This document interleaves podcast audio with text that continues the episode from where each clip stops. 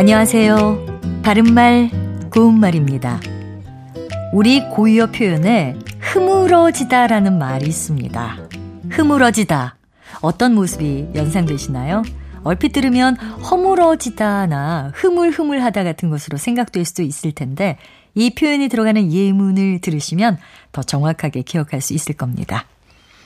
자두가 너무 익어서 흐물어질 지경이다. 할머니는 흐물어진 홍시를 좋아하신다.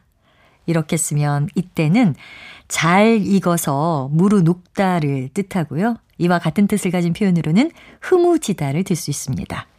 다음은 흐물어진 순두부 또는 흐물어지게 삶은 돼지고기라고 하면 이 경우에는 엉길 힘이 없어서 뭉그러지다란 뜻으로 쓰인 겁니다. 그리고 이것은 모두 동사로 사용된 경우의 예지만 또 흐물어지다가 형용사로 쓰이기도 합니다. 개나리와 진달래가 한창 흐물어져 있다라고 하면 매우 탐스럽거나 한창 성하다란 뜻으로 고유어 형용사 흐드러지다와 같은 뜻을 갖게 됩니다.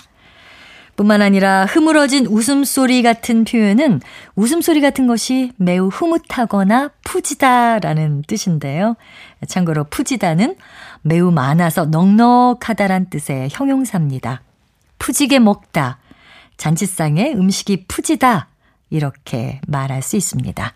바른말 고운말 아나운서 변희영이었습니다.